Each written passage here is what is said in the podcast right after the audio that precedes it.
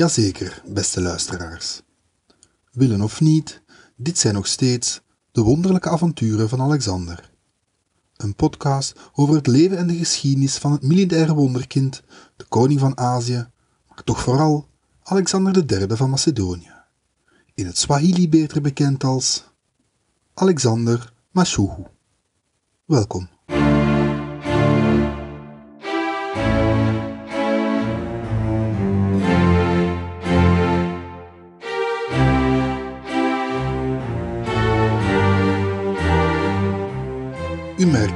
Dames en heren. Net als vorige keer ben ik hier opnieuw bezig met het onderdeel over de verovering van het Ruige Oosten.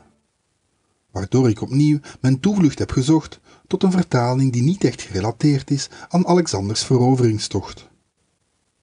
Ik heb hier gekozen voor het Swahili, dat in januari 2023 even in het nieuws kwam, omdat de taal meer en meer ingang vindt in heel wat Afrikaanse landen de laatste jaren. Het Swahili vindt zijn oorsprong in het Bantu, een inheems Afrikaanse taal. Vooral onder invloed van Arabische handelaren ontwikkelde zich in Oost-Afrika een taal die werd gebruikt als lingua franca in de extensieve commerciële exploten in het gebied. De Arabische expansie na het ontstaan van de islam zorgde ervoor dat de taal een explosieve groei kende.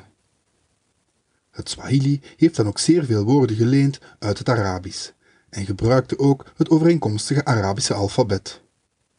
Na de doortocht van de West-Europeanen werd het door ons welbekendere Latijnse alfabet gehanteerd. Recent kwam deze Afrikaanse taal, die door tientallen miljoenen mensen wordt gesproken, in het nieuws, omdat ze meer en meer de welgekende koloniale Europese talen aan het verdringen is.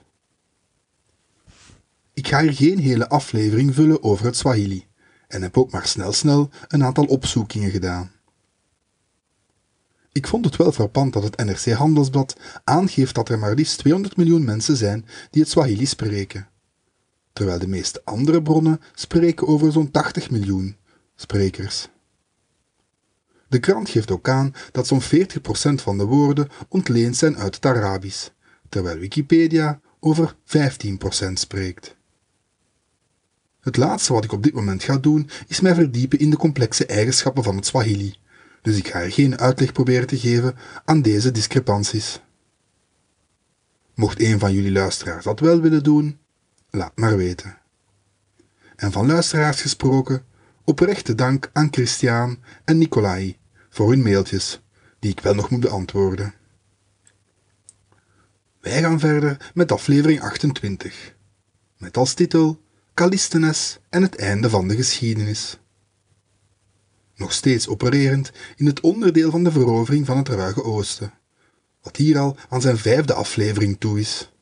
Een absoluut record. Zo'n twee jaar zit Alexander al te koekeloeren in dit vervloekt gebied, wat grofweg overeenkomt met de satrapieën Sogdië en Bactrië. Het zal bloed, zweet en tranen hebben gekost, maar op het einde van deze aflevering zal het gebied in een staat van relatieve rust gebracht zijn. En dan kunnen we eindelijk naar India vertrekken. Iets waar onze Basilevs al zo lang zo ongeduldig op aan het wachten is. Maar hoe ongeduldig Alexander ook is, roekeloos is hij zelden. Er moeten dan ook nog een aantal kleine brandjes en lokale rebellenleiders onder controle worden gebracht. Wat ons noodzaakt om vandaag een aantal bergen te gaan beklimmen. En om een wonderschone dame te ontmoeten. Maar we beginnen met een verhaaltje. Misschien apocrief, maar waarschijnlijk niet. En of het nu apocrief is of niet, het vertelt ons enorm veel. Dat doen apocryfe verhaaltjes nu eenmaal. Het zijn eigenlijk twee verhaaltjes, waarvan het tweede zo goed als zeker niet apocrief is. Omdat de gevolgen voor een van de hoofdpersonages verschrikkelijk reëel zijn. We hebben het hier al een aantal keren gehad over de invoering door Alexander en zijn hofhouding van een aantal Perzische rituelen. Niet zozeer omdat ze al die Oosterse tirlantijnen zo leuk vinden, maar wel omdat het wel degelijk Alexander zijn bedoeling was om op standvastige wijze over al de veroverde gebieden te heersen. En dan kan hij niet anders dan een aantal rituelen en gebruiken overnemen. Je krijgt de elite alleen maar mee als je minstens gedeeltelijk meegaat in hun manier van het besturen van het rijk en het organiseren van de koninklijke hofhouding. De koning en zijn naasten zoeken daarom naar manieren om de Griekse en Perzische rituelen naast elkaar te doen bestaan. Alexander presenteert zich dan ook anders als hij optreedt als rechter in Macedonische dan wel in Perzische disputen. Als Helleen is hij een primum inter pares. Als Perzische koning der koning wordt de kamer vol met prachtige inkleding volgehangen en is er meer sprake van Gods zendeling op aarde. Of toch als zendeling van Ahura Mazda. Op zich is dat niet ongewoon. Veel koloniale mogendheden hanteerden in de door hen veroverde gebieden verschillende rechtssystemen, waarbij aparte wetboeken van toepassing waren, afhankelijk van de afkomst van de personen die terecht stonden. Maar eigenlijk hebben we het dan over gescheiden werelden, die zo min mogelijk met elkaar interfereren. Alexander probeerde zich echter al lang aan zijn troepen en onderdanen te vertonen als Basilevs en als grote koning. Op zich is dat hetzelfde publiek, met een mengeling van verschillende bevolkingsgroepen. We zagen in de vorige aflevering dat Alexander gebruik maakt van onder meer een strijdwagen en een rechtopstaande tiara, naast exuberante Perzische gewaden. Dat had zeker gemor opgeleverd, maar voorlopig niet meer dan dat. Het plan rijpt nu om ook de zogenaamde proskinesis in te voeren het Perzische gebruik waarbij de edelieden zich presenteren aan de grote koning. Lageren in rang moeten bij een koninklijke audiëntie zo diep mogelijk buigen, terwijl hogeren in rang iets minder diep moeten buigen en een kus mogen ontvangen van de koning. Laat het duidelijk zijn dat ik hier het Perzische hofritueel oneer aandoe door het op deze manier te simplificeren. Koningen en keizers hebben doorheen de jaren steeds gebruik gemaakt van ongelooflijk ingewikkelde en uitgebreide rituelen en gewoontes, waar je bijna een doctoraatsthesis voor nodig hebt om ze helemaal te begrijpen. Het meest bekende is ongetwijfeld het boek dat bewaard is gebleven onder de naam De Ceremoniis van de Byzantijnse keizer Constantijn VII, Porphyrogenetos. In maar liefst 37 hoofdstukken beschrijft hij tot in het kleinste detail wat een keizer en zijn hofhouding allemaal moeten doen, om op een correcte manier al de rituelen te vervolmaken. Of er ook 37 hoofdstukken voor nodig zouden zijn geweest, weet ik niet, maar het is overduidelijk dat ook het Perzische hof talloze kleinere en grotere regeltjes had, die moesten gevolgd worden om het respect van de edelen en de bevolking te verkrijgen. Helaas of niet helaas zijn er hierover zo goed als geen teksten bewaard gebleven, bij mijn weten. En al zeker geen 37 hoofdstukken. We gaan het hier in ieder geval bij de proskinesis houden. We komen hier opnieuw de filosoof Anaxarchus tegen, de man die tegen Alexander ook zei dat hij geen spijt mocht hebben van zijn moord op Cleitus, omdat de koning onfeilbaar was. Het is hij die er alles aan doet om de proskinesis in te voeren. Anaxarchus lijkt soms dan ook naar voren te komen als een slijmbal, die er alles aan doet om Alexander ervan te overtuigen dat hij een god is, die zijn onderdanen moet doen buigen en debiele kusjes moet uitdelen. Maar zoals al gezegd is heel het opzet een stuk strategischer van aard. Met name proberen om tot een soort hybride vorm van koningschap te komen, die aanvaardbaar is in heel het Rijk, van Pella tot Marakanda. Zo gezegd, zo gedaan. Tijdens een of ander zoveelste drinkgelag wordt er voor de zoveelste keer met lofbetuigingen naar onze blonde vriend gesmeten. Maar deze keer is er een plan. Wanneer een Axarchus aan het woord komt, vraagt hij zich op retorische wijze af of het niet spijtig is dat Alexander pas na zijn dood als een soort semigod zal vereerd worden. Is het niet beter dat al die eer hem nu al te beurt valt? Zou het daarom niet beter zijn om nu al voor Alexander te buigen? En zo stappen Alexander zijn vrienden richting de koning, die neerligt op een verhoog. Ze buigen en ontvangen in ruil een kusje van onze stoere legerleider. Zo moet iedereen bij de koning passeren. Ook Callisthenes begeeft zich naar de koning. Met tegenzin, weliswaar. Kent u hem nog? De neef van Aristoteles en hofhistoricus van Alexander, die zoveel mogelijk mooie verhalen naar Macedonië en Griekenland moet sturen. Als echte Griek is Callisthenes absoluut geen fan van al die Perzische tralala. De waarheid verdraaien en opsmukken, waarom niet? Is dat niet de taak van een historicus? Net als zijn oom hanteert deze jongeman van Olynthus een wetenschappelijke methode, maar een zeker Machiavellisme is beide heren niet vreemd. Het doel is om de Perzen te veroveren, en wat leugentjes om best wil, wat zou daar het probleem van zijn? Zeker als het tot doel heeft om dat domme plebs in het gareel te houden. Aristoteles en zijn neefje waren elitarist tot in de kist. Hoewel dat geen echt Nederlands woord is, natuurlijk. Maar het is één ding om de waarheid geweld aan te doen, te buigen voor barbaarse gewoontes, dat is andere koek. En wanneer Callisthenes zijn wang naar Alexander zijn lippen toebrengt, roept een van de metgezellen dat Callisthenes helemaal niet gebogen heeft. Alexander was in gesprek en had het zelfs niet opgemerkt. De koning weigert daarop om Callisthenes een zoen te geven. Ach, het zij zo, zijn de gevleugelde woorden van onze historicus. Dan ga ik maar met een kusje minder naar huis. Heel de zaal ligt toe van het lachen, en Alexander staat een van de zeldzame keren met zijn mond vol tanden. Van het invoeren van de proskinesis kan geen sprake meer zijn na dit debakele. We zitten ergens aan het begin van het jaar 327, terwijl een nog steeds neerliggende Alexander op verwoestende wijze naar Callisthenes kijkt terwijl die van de koning wegstapt. Als een blik doden kon, was het afgelopen met Aristoteles zijn neefje. Maar om na deze geslaagde mop opnieuw een speer richting een moeilijk sujet te werpen, dat is iets wat zelfs de plaatsvervanger van Zeus op aarde niet kan maken, zonder dat hij zijn eigen positie ondergraaft. Hoe beledigd Alexander zich ook voelt. En in tegenstelling tot Cleitus blijft Callisthenes in leven. Ergens tussen de winter en de lente gaat het Macedonische leger verder met de opruimacties die al maandenlang bezig zijn. Het is bar koud in het gebied en 327 kent een intens strenge winter. Soldaten verliezen vingers en tenen, of vriezen gewoon dood als ze niet opletten. Talloze bomen sneuvelen om het ergste leed te verzachten. Maar dat neemt niet weg dat het leger niet vrolijker moet zijn geworden van deze zoveelste dodenmars. De soldaten trekken door rotsachtig gebied en plunderen al wat ze tegenkomen.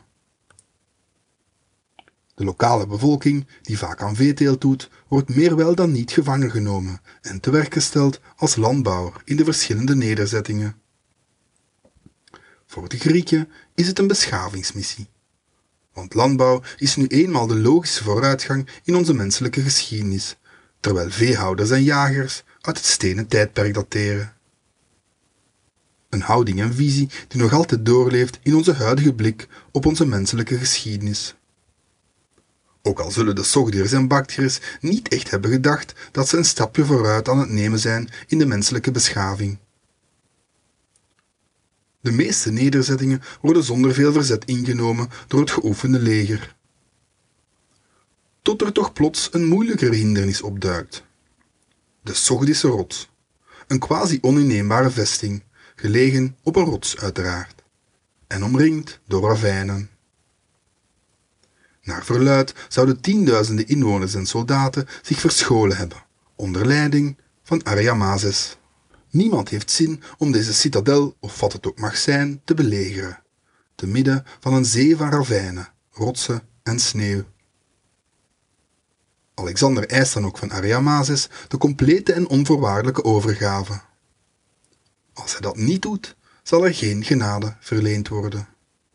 De Perzen lachen het is weinig waarschijnlijk dat ze op de hoogte zijn van wat Alexander tot nu allemaal gepresteerd heeft. Het is in zekere zin de vloek van deze oostelijke satrapieën dat ze niet beseffen wie ze voor zich hebben. Ariamazes en zijn gezellen blijven lachen met Alexander zijn belachelijke eisen. Wie denkt hij wel dat hij is? Heeft hij dan soldaten met vleugels in dienst? Net als Michael Jordan leeft onze koning van dergelijke smalende uitlatingen. Daar waar het onze Chicagoaanse basketter de brandstof gaf om zijn tegenstanders telkens maar weer in het stof te doen bijten, geeft het onze Macedonische held de energie om telkens maar weer met inventieve en effectieve ideeën te komen om zijn tegenstanders te verschalken. Er moeten een aantal klimmers in Alexander zijn gevolg hebben gezeten. Mogelijk sperzen die al opgenomen waren in het Macedonische leger. Alexander vraagt aan iedereen die het kan om te proberen de berg op te klimmen, om zo het fort te kunnen binnendringen. De winnaar krijgt niet minder dan 12 talenten, terwijl ook de laatste in rij nog 300 goudstukken mag ontvangen. 300 goudstukken, dat is een fortuin. 12 talenten, dat is gewoon te veel voor een mens om op te doen in zijn of haar leven. Enkele honderden avonturiers beginnen eraan de volgende nacht. U zal begrijpen dat zij niet zijn voorzien van een beschermende uitrusting.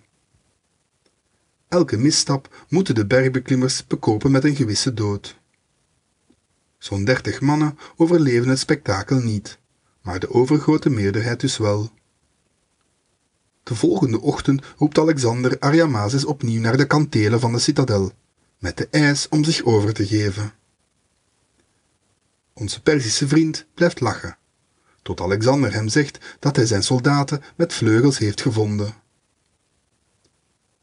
Verschrikt kijken de inwoners van de Sogdische rots achter zich en zien honderden soldaten klaar om de stad binnen te vallen. Ontredderd geeft Ariamazes zich over.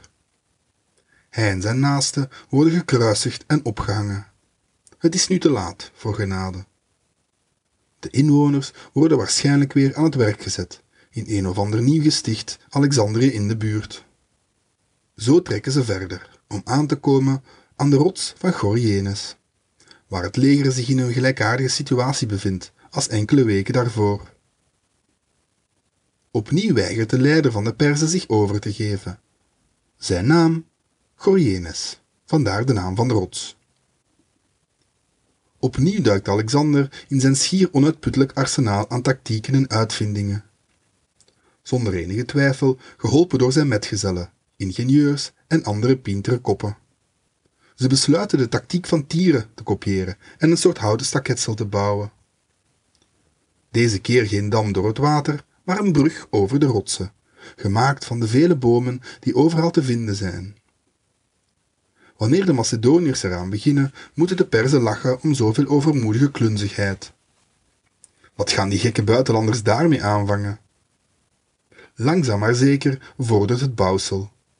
De soldaten werken de klok rond, waarbij ze beschermd worden door een groot schild dat de Perzische pijlen en voorwerpen moet tegenhouden, die hen bestoken van op de kantelen van dit wederom oninneembaar beschouwde fort. Wanneer Alexander ook nog eens de belegeringswapens de brug opstuurt, zinkt de moed Gorienes in de schoenen. Het is de lokale leider Oxyartes, die al tot het kamp van Alexander was toegetreden, die uiteindelijk Gorienes kan overtuigen om zich over te geven. Het is uiteindelijk een ongezien milde Alexander die Gorienes en de Perzen genade verleent. En deze keer geen zin heeft in een ostentatieve kruisiging. Het levert allemaal prachtige geschiedschrijving op, deze duizelingwekkende veroveringen. Veel historici twijfelen echter aan de authenticiteit van wat er daar allemaal gebeurd is. Sommigen menen dat er enkel sprake is van de verovering van maar één rots, en ook andere aspecten worden sterk in twijfel getrokken. Wat er ook van zij en of er nu geen één of twee rotsen werden veroverd en hoe dat dan precies in zijn werk is gegaan, met de verovering ervan breekt een relatieve rust aan in het ruige oosten. De Macedonische dodentol die nodig is geweest om dat te bereiken, is enorm. Om van die van de Sogdiërs en de Bactriërs nog maar te zwijgen. Vooraleer Alexander het gebied verlaat, is er nog tijd voor wat romance. De lokale Bactrische leider Oxyartes, die zo even nog tegenkwam als bemiddelaar bij de laatst veroverde rots, was de vader van een dochter. Met de voor ons toch wel bekende naam Roxanne. Het moet een beeldschone vrouw geweest zijn, maar naar moderne maatstaven eerder een meisje. Wat er ook van zij, onze blonde koning is op slag verliefd. Zijn eerste huwelijk is eindelijk een feit. Die verliefdheid zullen we maar met een korrel zout nemen. In lijn met zijn vader is het een huwelijk dat de banden met het Perzische Rijk en de lokale bevolking moet verstevigen. Dat het een meer dan bevallige deerne betreft, zal zeker geholpen hebben. Maar dat is niet waar het om draait. Zoals altijd is het een rationele en weldoordachte beslissing. Geen doldrieste ingeving van een verliefde zot. Wat het leger moet gedacht hebben, is niet geweten. Sommige auteurs halen dit huwelijk aan om aan te duiden dat Alexander op deze manier weer al de Perzen lijkt te bevoordelen tegenover zijn eigen landgenoten.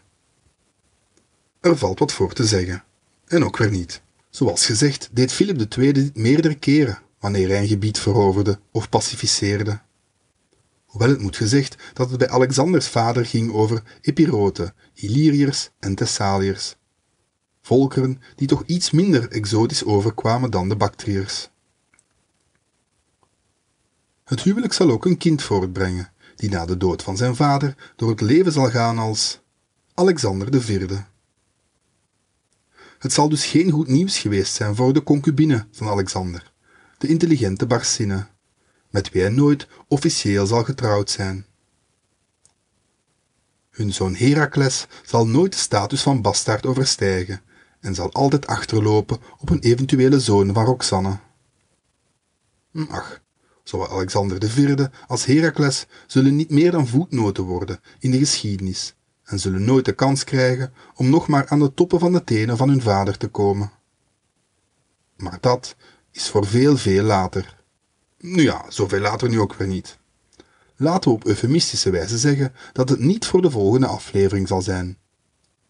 Of ook niet voor die van daarna.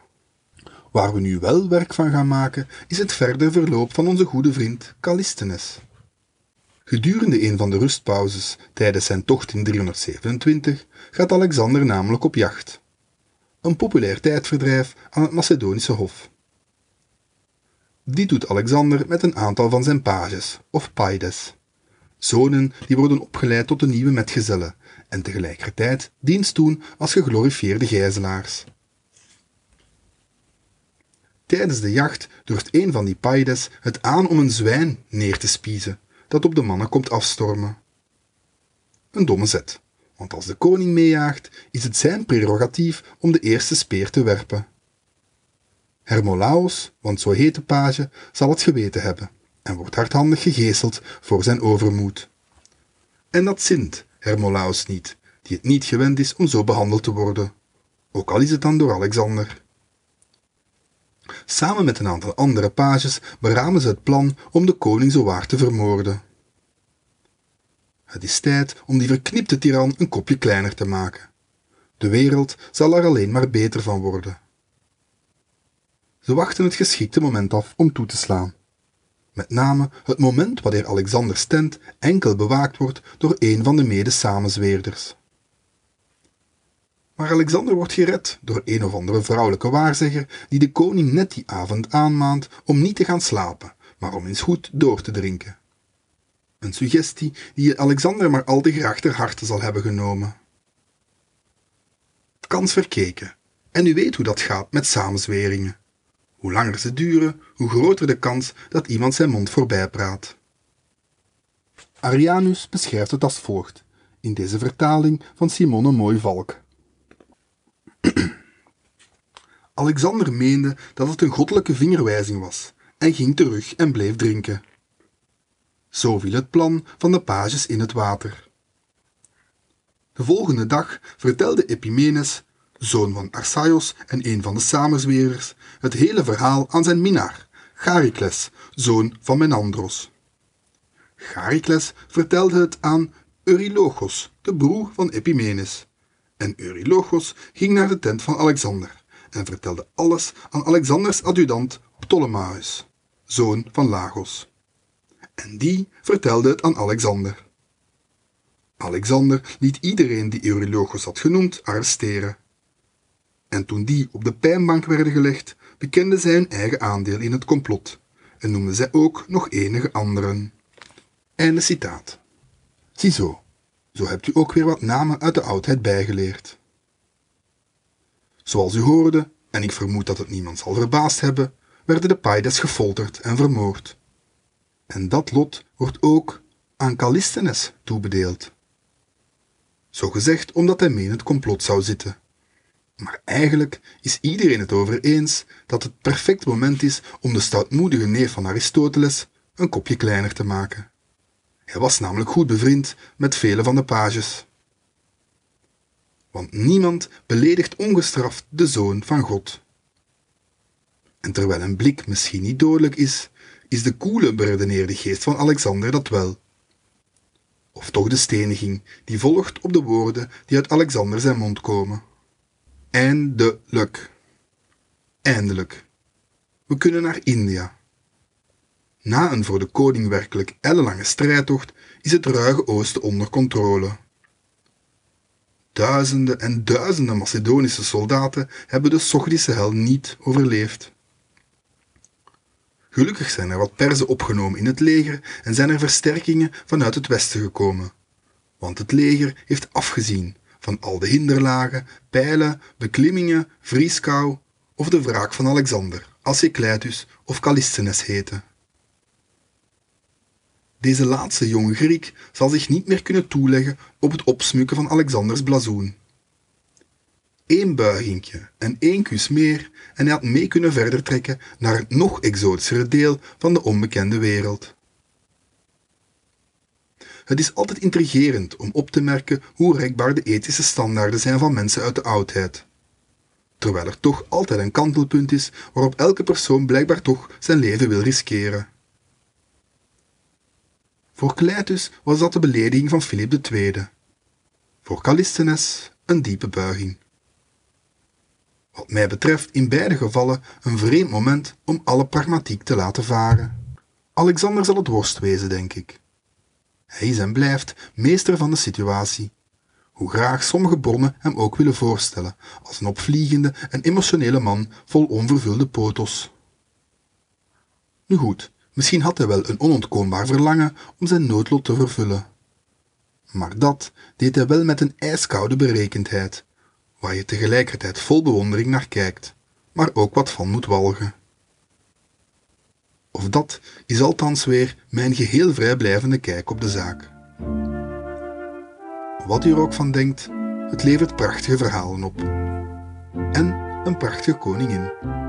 Roxanne, wat zoveel betekent als stralend. Of iets mysterieuzer, de dageraad. Lala Fiema. Slaap zacht.